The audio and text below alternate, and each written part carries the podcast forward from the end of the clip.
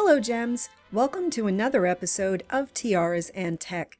I'm your host, Shelly Benhoff, and today I'm talking to Deborah Kurata about lessons she has learned in technical management. She is a Pluralsight author, speaker, Microsoft MVP, and Google GDE. We talked about our struggles moving from dev to management and some of the tips that she learned along the way. I have learned so much from her, and I'm honored that she fit this chat with me into her very busy schedule. Without further ado, on to the episode. And we're live. So I want to welcome you, Deborah. Thank you so much for joining me here. And I wanted to start by having you just introduce yourself, tell us who you are, where you're from, and what your um, career experience is. Great. Thank you so much for having me. I appreciate you um, having me on. Um, so my name is Deborah Kurata. I am a software developer and a Pluralsight author. I primarily author courses on C Sharp and uh, Angular. So um, I have quite a few uh, courses in both categories or both um, areas on uh, the Pluralsight site. Um, I am originally from Wisconsin. And um, so, you know, if you're familiar with anyone from the Midwest, you might catch some of that in my my tones. Um, and uh, I spent a little bit of time in Virginia and then moved out to California. I'm currently in the San Francisco Bay, Silicon, Valley, Silicon Valley area, um, which makes it which made it really nice back in the day when we could go places uh, to be so close to clients both in um, Silicon Valley and in San Francisco. But now it doesn't matter where we are, I guess. Very true. Yeah. So, um, with all of your experience with Angular and C Sharp and all of that, and I, I just want to mention that I've, I've watched a number of your courses and I've learned a lot, not only technically, but also your overall style, your presentation. Like I've studied what you do, so thank you so much for that. But um, today's topic is on management and lessons learned. I think that we both have stories on on this topic. So I just wanted to start off by kind of asking how did you move from development to management? Um, well, I uh, actually, um, backing it up even a little bit further than that, I actually have uh, degrees in math and in physics. So I didn't have any um, management uh, background in college nor computer science for that matter. I did work in the computer lab. And um, so after I graduated, I um, uh, went to graduate school for a year, ran out of money, and used my job in the computer lab to get me a job in tech. Um, and from there, I asked zillions of questions. That's pretty much what I did all day for I think the first year that I worked. What's this? Why is that? Why, you know, what does this mean? Why this? Why that? Um, lots and lots and lots of, of questions. And it really helped me understand not only the particular product that I was working on, but what other people were working on. Um, I was you know, if I asked somebody a question and I didn't understand the answer, I would go ask somebody else the same question and somebody else the same question until I finally found someone who explained it in the words that actually made sense to me. Um, so I got to know a lot of um, the people in the organization besides my just my little group. Um, and so as uh, the projects um, continued to grow, I started to take on more um, uh, project lead responsibilities. And then um, when the company moved um, to Virginia, I got a, a, a, management role at the company, even though I really had no um, real management expertise or, or background. Um, so after a couple of years of uh, leading the team there and being a little frustrated with not feeling like I knew what I was doing, I decided, well, since I'm in Williamsburg, Virginia, I might as well go to William and Mary. So I went to the College of William and Mary uh, part time. I worked full time, and I got an MBA, um, and that was uh, quite helpful in a lot of ways. But um, uh, I think that, and I'm going to be uh, talking a little bit more about some of this soon, but a lot of the things that uh, it seemed like the instructors teach aren't necessarily how the real world, world real world works. Um, it seems that you know a lot of the teachers are or, in, or uh, faculty are, are full-time faculty and they're not um, working with especially not people in tech and so a lot of the uh, principles that they taught didn't quite match with what I was seeing in the industry. Um, mm-hmm. And I'll talk a little bit more about that as we move on. Um, but that was kind of my my path. Yeah, I almost the exact same thing happened to me. I got into management with no management experience. I think in college i took one class and i got a c and that was my only c that i i, I got i was a i was a straight a um, perfectionist type person but yeah when i started in management i didn't have a mentor i didn't have support from the boss that i worked for um, i i still had to do my old job on top of being the manager. So that didn't really set me up for too much success. Um, I was just wondering what did you struggle with um, to learn like management um, practices? Um, oh, a lot of a lot of trial and error, a lot of error. um, so um, that made uh, it difficult for the people I worked with, I'm sure, because I tried different things to try to, um, you know, figure out how to make it work. Um, one of the things that I tried early on because, like you, you know, just because you're in charge of the team doesn't mean you don't also still have your work to do. That's right. so, one of the things that I tried just because I wasn't getting my work done is doing a closed door hours so that certain hours during the day the door would be closed. Um, so I was trying like two hours every afternoon to just not talk to anyone and that was just not a very good idea yeah. um, because somebody would run into a problem. Nobody was there to answer their questions. So they either would go down the wrong path or sit and read the newspaper for two hours waiting for me to finish or, you know, whatever.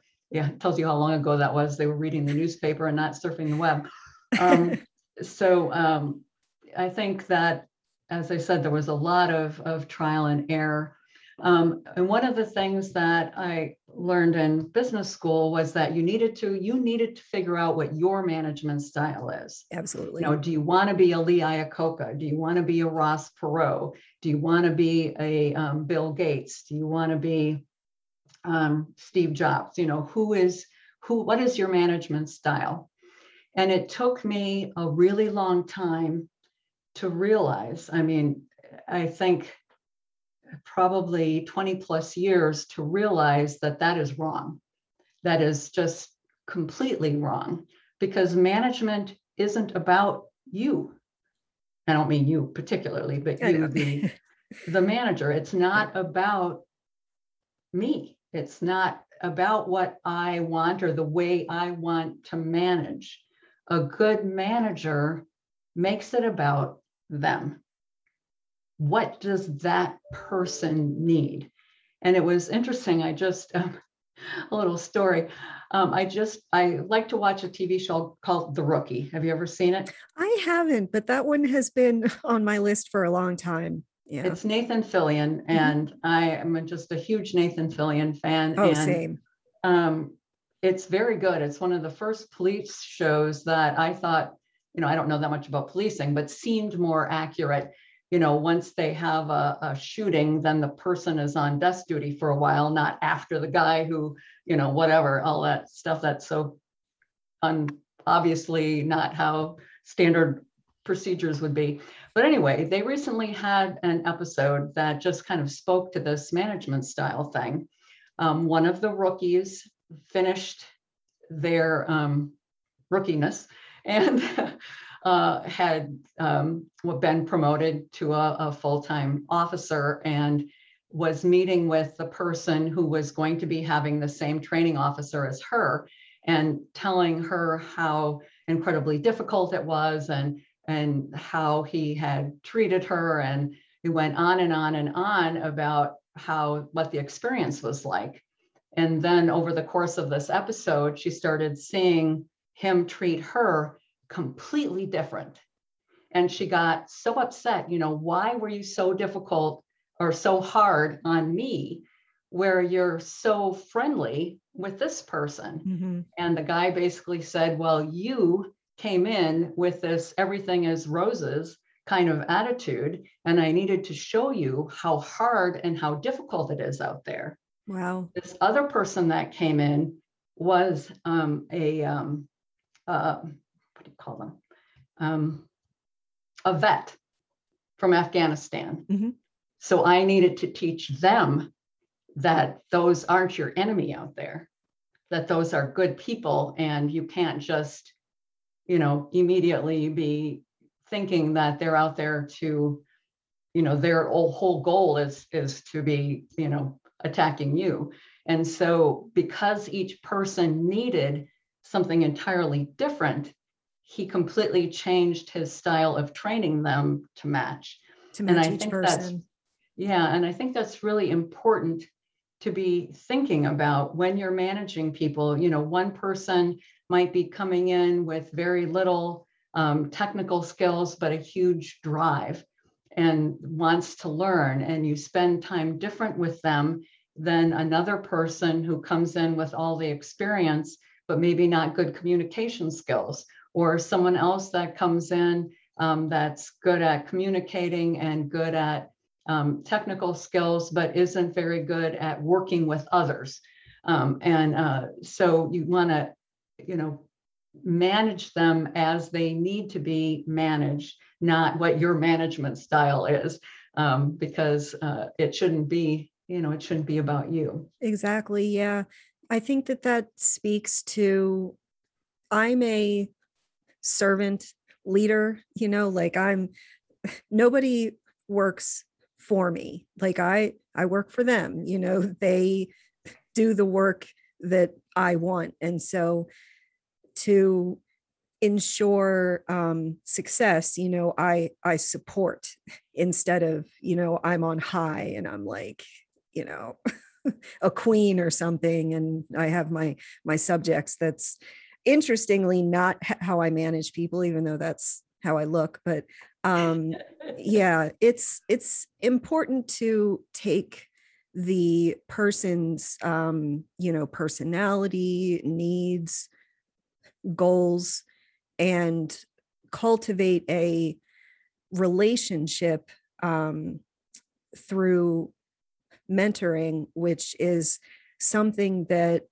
I didn't really start until later on like when I started as a manager I didn't mentor people as well so I wasn't a very effective manager um, I was just wondering what is your mentoring experience Well, at least from what I can recall, the whole mentor concept wasn't really a thing back when I started. I mean, I I'm significantly older than you, um, so there's significantly more years back there. But it just doesn't seem like people talked about mentors. People had mentors, and I don't know if it's because we didn't have like social media, we didn't have ways of communicating like that. Um, uh, so um, back when I first started, you know, nobody talked about having a, a mentor really, um, at least not to the extent that everyone does now. Uh, and so it wasn't something that I really knew of. It wasn't something that I'd ever really formally experienced. Um, my first two jobs, interestingly, both the um, in the computer lab and my first um, job in industry, uh, in both cases, my um, manager was a woman, which is not the case anymore. I think we have lost uh, the percent of women going into um, software has decreased since the time I started because there were a lot more um, women doing programming back then. Um, a lot more women at the company I worked for. And as I said, my boss was a woman, one of um, the other big areas of the companies uh, that was run by a woman. And um, uh, so I, I sort of felt in some respects, I, I had some amount of mentoring um, because I had someone who was willing to answer my questions. Um, and I had zillions of them, you know, uh, why, why do you declare variables? I mean, everything, everything from those little tiny details. Um, why was um, this handled this way instead of doing it that way? What is the naming conventions that we should be using? What, why, why, why, why, why, um, on everything. So um, in that respect, uh, both of them were probably informally uh, a mentor without ever really uh, defining a mentoring uh, relationship. Um, I find now that, uh, or at least over the past several years, um, the term has has become different things to different people. Uh, I know several people over time have asked me to mentor them, which really, I think, from them explaining what they were looking for, they really wanted someone to help them get into a big company. Mm. Um, and I you know, have limited ability to do that because I don't, you know, I don't work at Google.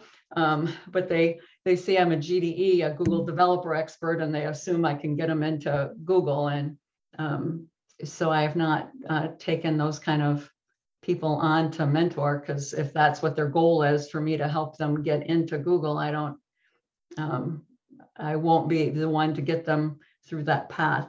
Um, so uh, I do think that it's important um, to spend time. I mean, one of the things that's so easy to do is kind of the grass is greener on the other side, that you focus not on what you have, but what you could have.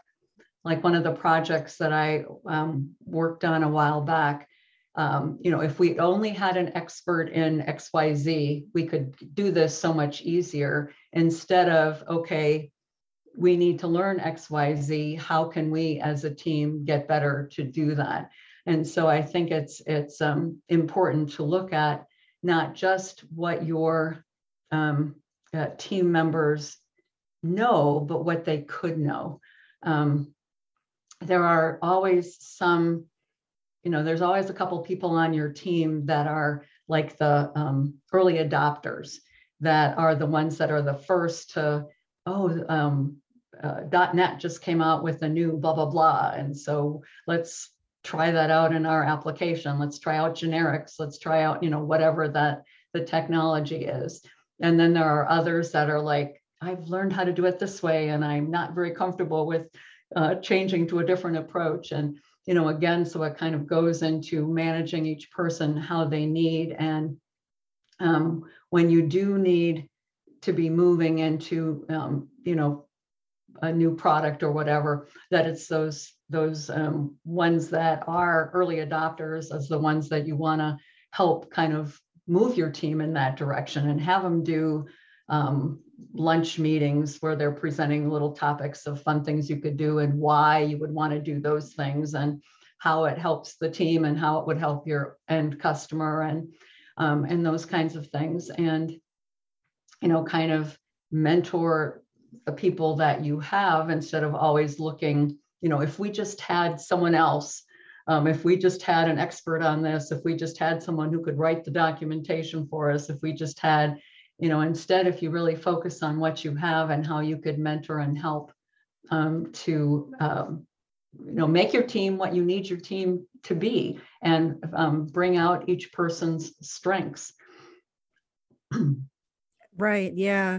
I think um one one point that you made was that so many teams and and companies don't invest enough time in training their existing employees on new uh, skills.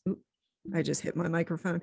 Um, but yeah, and with a Pluralsight recently, um, I feel like I feel like we were talking about this, and the problem currently is that teams are underskilled. So, like, it's even more important now um, with all of these expanding technologies. I mean, technology has uh, exploded in the past two years because of Corona. Um, but yeah, I don't, I don't really know where I was going with that, but that was just a thought that I had. Um, yeah, for training um, to provide your team with training time. I've only had one job that ever did that for me. And it was weird because I was also a Pluralsight author on the side. So I'm like watching courses for free because I'm an author. So I get access to all the courses for free. But yeah, um, it it helps a lot to do that kind of thing. Yeah. And um, when you're mentoring too, I think it's really important to focus on guiding and not necessarily criticizing. Mm-hmm. Um, you know, uh, so often now code reviews are just done on GitHub. And it's easy to just, oh, you should have done this, you should have done that, you should have done this, you should have done that. And that's not necessarily always helpful. Um, sometimes you want to provide more guidance. Um, uh, you know, like I've had people um, send me uh, feedback on my Pluralsight courses like, your voice makes me sick. It's like, well, that is not providing me anything actionable. Exactly. Um, other than to maybe suggest that you can turn my voice off and turn on the captioning and read it yourself. I never thought about that. yeah. Yeah. But anyway, um, or you know, you sound like a robot. I was just gonna say, yeah, we've had a lot of conversations about this because we've we've both had this comment multiple times and it's just kind of like well all computers have women's voices now so what hmm. are we going to do? Like our our voices are not computer generated we read you know into a microphone and yeah. Yeah. Yeah um i so wish that they would have made all of those those robots men's voices and then maybe we wouldn't have that problem. Yep. Um well, maybe we would anyway. Um, but yeah, I think it's really important that if if you're um, you know one of your team members is not performing like they should, if they're making mistakes, if they're um, you know not coding as cleanly as they should be, whatever. You want to provide guidance and not just criticism. You want to make it actionable, something that they can actually do um, and not just, you know, your code sucks, because that is completely not actionable. Mm-hmm. Um, something like, you know, your routines are longer than what the company suggests um, as per our, our coding standards. So it would be really much better if you could break them into smaller uh, routines that are more easily testable, or your uh, unit tests seem to be only getting 50% code coverage you really should be getting a higher um, percent. And you always want to highlight the good too, in addition to um, uh, saying, you know, what they're doing wrong. So not just what could be improved, but also what they're doing well. Yeah. Um, as this especially is true for reviews. So if you're doing a formal review of some kind, so often it's like, you know, you did this wrong, you did that wrong, or whatever. And it's really important to highlight also all of the really good things that they've done. You know, it was really great of you to do a, a lunch talk on this topic, and you've really got good speaking skills. And your comments in this code were nice because they weren't just reiterating what was done, but were explaining why. And I think that's really important for the long-term maintenance of the project, or you know, whatever, to be really highlighting um, that. I was talking to my uh, daughter who is uh, a, um, a cancer researcher and is developing uh, better tests for um, for cancers and talking to her about um, uh, her experience because she is just slowly starting to make the step. She just had her second um, person who's now um, been hired underneath her that she's responsible for Good for her. on her team.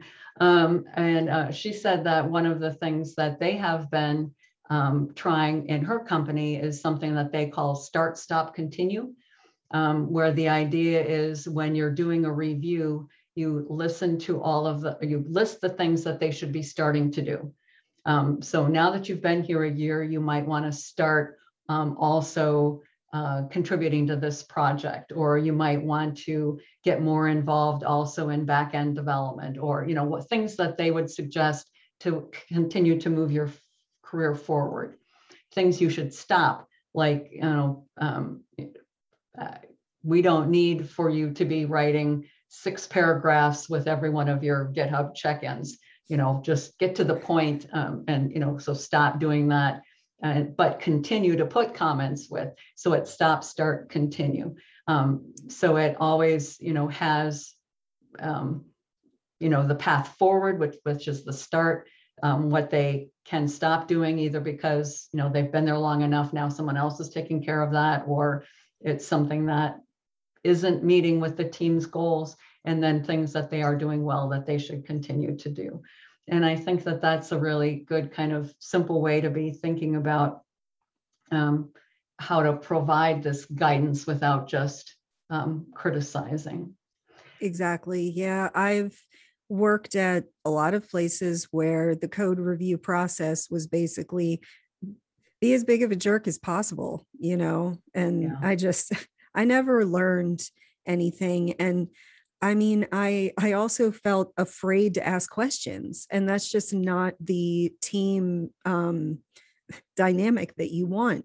You want people to um, be open, non-judgmental of other people's code, stuff like that. You know, it's a lot of times it's hard to conform to standards because I mean, every single job I've ever had has different standards, a different way to, you know, space out the code.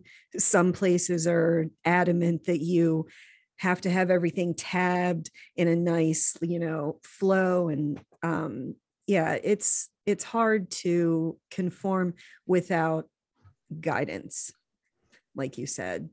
Yeah, and a lot of the um, code reviews that I was in back in the day, people, you know, they would have eight people come in and zero of them looked at the code ahead of time. So everybody's just kind of flipping through the code and, oh, you missed a semicolon here. Oh, this variable name should be longer or, you know, and nothing was really, you know, they didn't talk about the design. They didn't talk about the architecture. They didn't talk about whether what you wrote really met the need of what was required because nobody came prepared. Every so all they did was nitpick the things that they could see at a glance because nobody could comment on anything deeper than that because nobody had spent the time.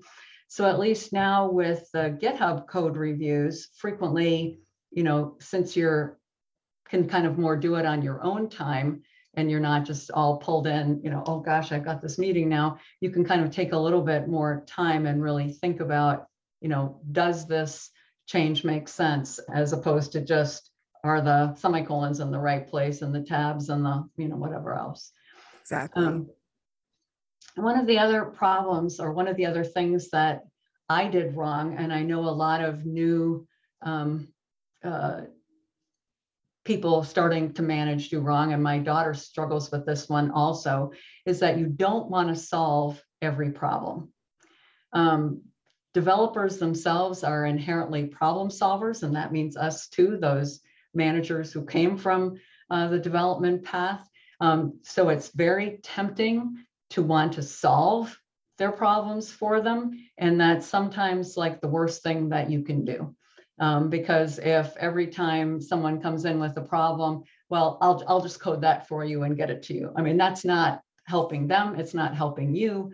Um, but so often that's easier because it's easier to sit down, you know, go away. I'm going to just sit in code and I'll get it how I want it. as opposed to explaining enough to them to be able to do that. So you really want to help, you want to guide, you want to answer questions, but you can't solve, you can't be the one solving all their problem. Um, exactly. Yeah, I I think it it comes to just that we as technical specialists if we know how to do something and somebody's struggling with it and it's urgent uh, honestly then it's it's really hard t- to not do that but you need to teach people um, instead of doing it for them and that means guiding them to the answer instead and then it'll help them to remember like why and how. Yeah. Yeah um and one of the other uh problems again for um people you mentioned you're a perfectionist i i kind of uh really swing that way also um, and as a perfectionist, one of the things that's also difficult with not solving the problem for them is letting them do it their way when it could be different from your way.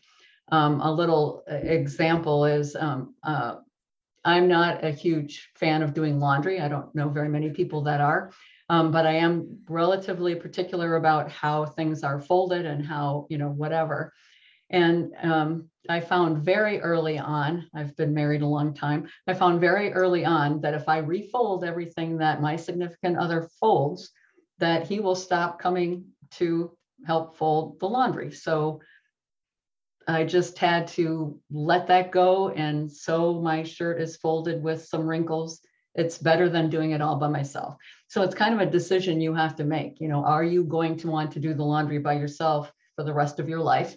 Or are you going to accept having your t shirt have some wrinkles in it because your spouse doesn't quite lay it out exactly how you do and it looks a little more crumpled?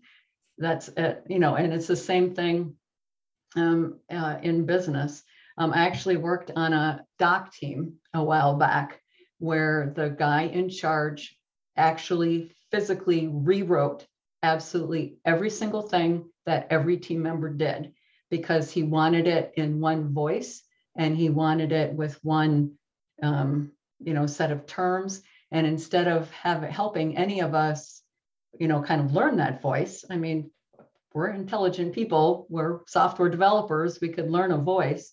Um, and instead of providing guidance, he just would do that. And not only did it then eat up all of his time, so he was working like 80 hours a week because he was rewriting everybody's work, but it also led to a huge amount of turnover because this was a volunteer thing.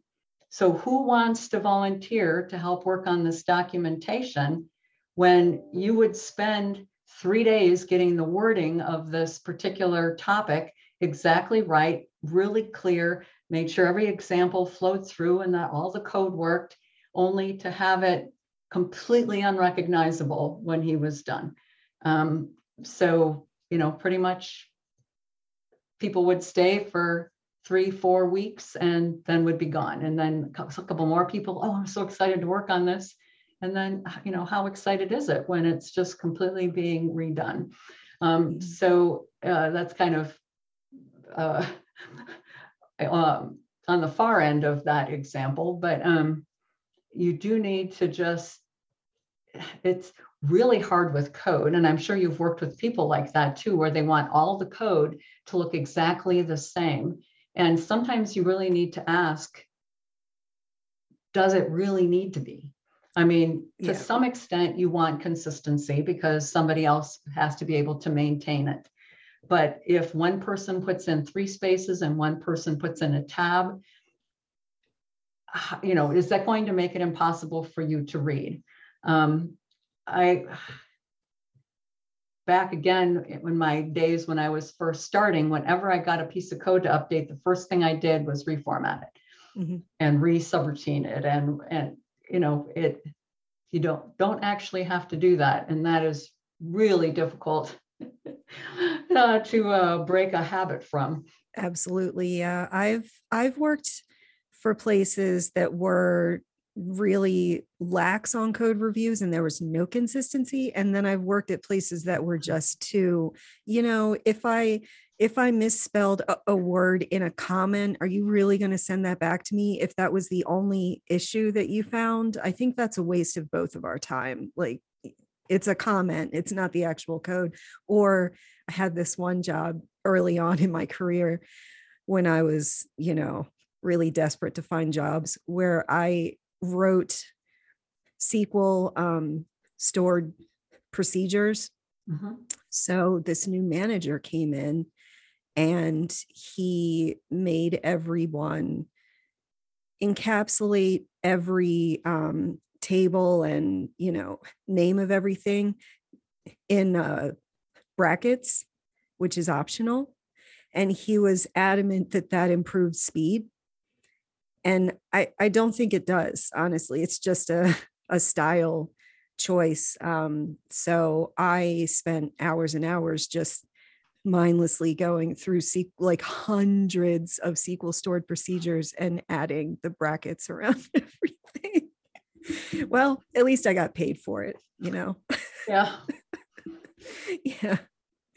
So, um, in your career, your long, very long career, um, have you noticed any um, struggles as a woman? Have people treated you differently? Um, in terms of um, actual um, management and the teams I've worked on, um, I haven't really had very many problems. And I think part of it was when I was starting in my career, there were so many women, it wasn't like it was. I ran into a lot more problems when I started to speak at conferences. Mm, Um, the first conference or the um, first, yeah, the first time I actually spoke at a formal conference, walking into the speaker room, and of course it's you know 12 guys sitting there, and you, and yep. um, you know you're kind of taken aback for a moment, like, do I even belong in here? The nice thing was that since I got a degree in physics, since my freshman year of college, I was in classes with all guys, so it wasn't a completely, you know, un, unfamiliar experience. Um, very luckily for me, one of the um, guys that were in there came up and introduced himself, and I still thank him forever for for making me feel comfortable. Um, the thing, though, that continued um, for that particular conference, um, it was one of those kind that they have in different cities. And so we had like three or four of them a year. And um, at almost every single one for the first five years or so, it would get to be dinner time and they would stand up and say, Well, we're going to go to dinner. See ya. And they would all go to dinner without you. the, a group of them, you know, not all 12 people, but four or five, whoever have been sitting in there by the end of the day and leave me sit there. Mm. And that continued for the longest time. And it got to the point where I stopped, you know, usually I would go to the conference and actually go to the conference for the three days or whatever and go to the talks. And I just stopped doing that because I was tired of being by myself and, you know, not having anything to do in the evenings other than sit in my room. And so unless I could turn it into a vacation and bring a, one of my kids or my husband or my sister or something, I, I just started flying in to do my talk and then heading out. Um, the interesting thing is, though, more recently, there have been a newer generation of speakers coming in. And the first time they're like, hey, we're all going over to such and such to eat and want to come, I was just about, you know, it's like, are you really talking to me? um, but that whole younger generation seems to be much more um, comfortable with uh, inviting me along. And Yeah. um, it was wonderful. And then, of course, the Angular conferences are completely different because, you know, vast majority or not majority, but a huge percentage of the speakers are women. And there's a tremendous amount of women at the conference. And it's all a family and everybody's, you know, kind. And it's a, a whole different kind of experience. But um, but that was kind of one of the the hardest things for me, especially at the beginning, was just feeling so very alone when I'd go to these um, conferences because back then, you know, way back before two years ago, you had to actually go to a conference. I know. I'm not sure if I prefer it that way or the way it is now because now I can go to all of them, you know, like I can go to any conference I want. But if you're traveling and speaking, especially, that takes a lot more time out of your schedule. And also, the conferences I speak at now are all pre-recorded so it's the same thing that we do with our Pluralsight stuff like it's yeah. you know the whole process over i just again. spoke in athens this morning. Nice. Yeah. And now you're home. And now i'm home. So, so, yeah it's it's um that part is nice but i really really miss the people. I miss yeah. talking to people. I miss going and seeing um, you know people that are new to angular uh, the other speakers.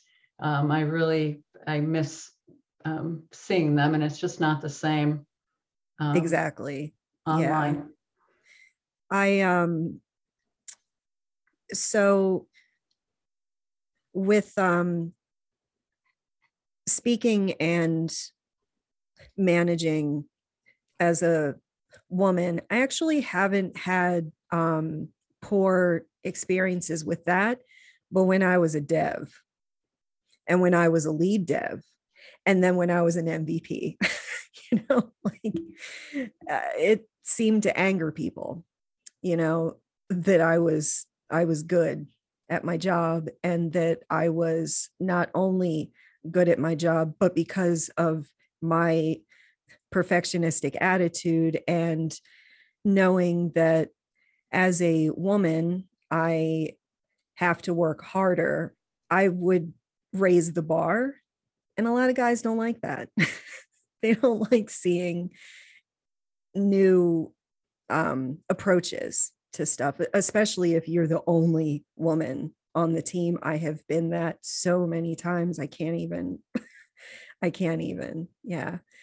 Um, yeah. So, what advice would you have for the next generation of uh, devs, managers, and speakers? Well, um, just in general, um, I think that sometimes it's really nice to think of yourself as a person in tech and to not think of yourself as necessarily a woman in tech. And I think that that sometimes um, helps uh, a little bit in terms of of um, not necessarily feeling so different um, uh, because it's if you think of yourself as just just a woman in tech then um, you're kind of separating yourself from um, the other people that aren't women in tech. Um, so I think that that that helps. And I know that's sort of a weird answer, but um, that's kind of what got me through being a physics major. Um, I didn't really think of myself as the woman in the class. I was just another person in the class with um, everyone else. Um, uh, I think the other thing would be, you know, not to be afraid of of asking questions. I know um, sometimes, again, when you feel different, and this is true for both women and uh, people of color, or you know, if they're if you're in any way different than what you feel like you're the norm is around you or the people around you, um, the, the feeling is that that you shouldn't be asking questions. And I think that's one of the worst things that you can do for your career um, and for your job um, because uh, tech really is all about learning. You know, you have to be constantly learning as to, you know, is this the best way to be doing this? Well, what about um, the latest version of this? Or, um, you know, what about this new technique or this new um, add-in or, you know, whatever. Uh, so you have to be you have to be asking questions. Um, sometimes it's kind of hard to figure out who to ask questions of. Um, they used to have little study groups in physics, and my first couple of years, pretty much my sophomore and junior year, I was like, too intimidated to join any of those. And I felt like I was really at a disadvantage. And finally, my senior year, I'm just like, well, screw that. And, um, you know, I just asked to join a study group. And um, it was really nice to have people to, you know, help solve some of these problems with because sometimes the homework assignments were, you know, intense.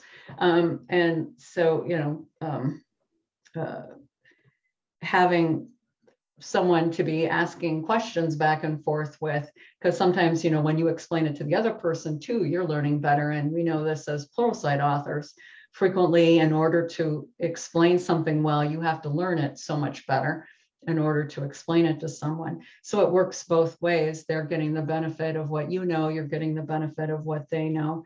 Um, but it's really hard because uh, sometimes it's really easy to feel intimidated. And the other thing that I want to suggest, and this is very specific, um, but it has, has suited me well, and that is to call out things. I just saw someone on Twitter and it made me so sad that some guy in her office continued when nobody was looking to go up and put his hand on her and whisper stuff in her ear. And all I wanted to say to that woman is just say, What the hell? if every time he did that, you said something like that loud enough for maybe someone in the next office to hear, they would stop doing it. Now, they should not be doing it. It's completely inappropriate. But I think, again, too often we are intimidated. And I think that we need to stop feeling intimidated. And that's so much easier to say than it is to do. Absolutely um, true do everything that you can to just make it clear that that is not acceptable. Like, what are you doing? Um, exactly. You know, it it's doesn't creepy. have to be, you know, you don't have to be swearing or anything, but just loudly and firmly, what are you doing? Mm. And look them in the face and see what their answer is exactly. Yeah, um, I've I've needed to hear that for a long time. I think as women a lot of the times we're raised to be polite. Yes. And men um expect us to agree with them all the time you know I, I i really hate that but i've had a lot of creeps in offices touching me and stuff and i i thought that that would stop when i was like older but the last time it happened, I was like 38, I think. So I don't know if it'll ever stop, but that is a reason that I work from home. Yeah. Unfortunately. Yeah. And, you know, I don't know if it would work in every case, but, you know, just sometimes just the surprise of an immediate what are you doing kind of thing might take them aback enough for them to stop doing it. And, exactly. you know, again, there's always some that go way past that and something as simple as that won't work, but um, that might take care of some of it. Just, just say it. Yeah, uh, exactly. And, and don't be afraid. Um, I think a lot of us are afraid to speak up because we think that we might be blamed you know? Like i'm touching you because you acted like you wanted me to touch you you know? Blaming the woman for inappropriate behavior is misogyny 101 and that has to stop but i think jobs won't hopefully fire you if you call out har- harassment and if they do you didn't want to work there anyway right? Yeah. Yeah. Yeah and um you know sometimes you don't even have to it doesn't have to go as far as being you know reported necessarily if the mere sense of letting them know that you totally think that that's completely unacceptable right might stop it. You know, again, it's not going to be every case, nothing is that simple, but it might help somewhat just, you know, if nothing else to um, make it clear and, you know, depending upon where it is and how loud you are, that other people are going to potentially hear it too. And, Yeah. and that starts to create a little embarrassment on their part and they might be less apt to do something like that again. Exactly. I could talk to you about these topics all day, but unfortunately, we have to wrap up because I am cognizant that you are very busy and I don't want to keep you longer than promised.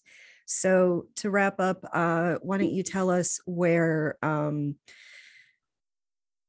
where can people find you and what um, projects or talks you have upcoming? Um, I am on Twitter at Deborah Kurata. So um, that's a really good place to reach out if you'd like to talk about anything. Um, I also um, uh, have my courses on Pluralsight. So you can uh, just look up my name, Deborah Kurata, on Pluralsight, and uh, it will give you the list of all of my uh, courses that I have there. Again, it's um, primarily uh, C Sharp and uh, lots of Angular courses um, RxJS, and um, uh, been we've been doing an what they're calling Angular World Tour, um, which is uh, several of us um, speaking all over the world from our desks. And again, as I mentioned this morning, we were in um, Athens. Uh, but if you uh, look up Angular World Tour, you can see where we're all going next. Um, I'm not speaking at every one of them, but it was kind of nice. Um, today's talk, it was all three women. Um, for um, they also have three speakers, and um, and so it was nice to have all three of us uh, there. Um, but as I said, every every one of them is is sponsored in a different city somewhere on, on the globe, and it has uh, three uh, speakers. And I've been doing like every other month or so of those, and it's been real fun. Um, so that would be something else to uh, um, to try if you haven't tried it. That's great. Yeah, that's a lot on your schedule. I can't I can't wait to hear these talks and um, just watch so many more of your courses. I've I've only watched two, I think, and you have, you know, dozens, right? I think. Yeah. Yep. So thank you so much for agreeing to be here. This was recorded before we even published our first episode. So, uh, you know, you didn't even have a frame of reference as to what this was. I appreciate your time so much. Thank you. Sure. Thank you. Thank you for having me. Today's episode is sponsored by Pluralsight. Pluralsight is the premier learning platform for technology skills. With a Pluralsight subscription, you can have access to thousands of courses created by industry experts, including myself, covering topics from programming languages to soft skills, including leadership and management. Visit tiarasintech.com slash pluralsight to get started with a free 10-day trial today. If you want to support us, please like, subscribe, and share this episode with your fellow gems. Let me know in the comments what other topics you would like me to cover. Thanks for watching or listening, and have a great day.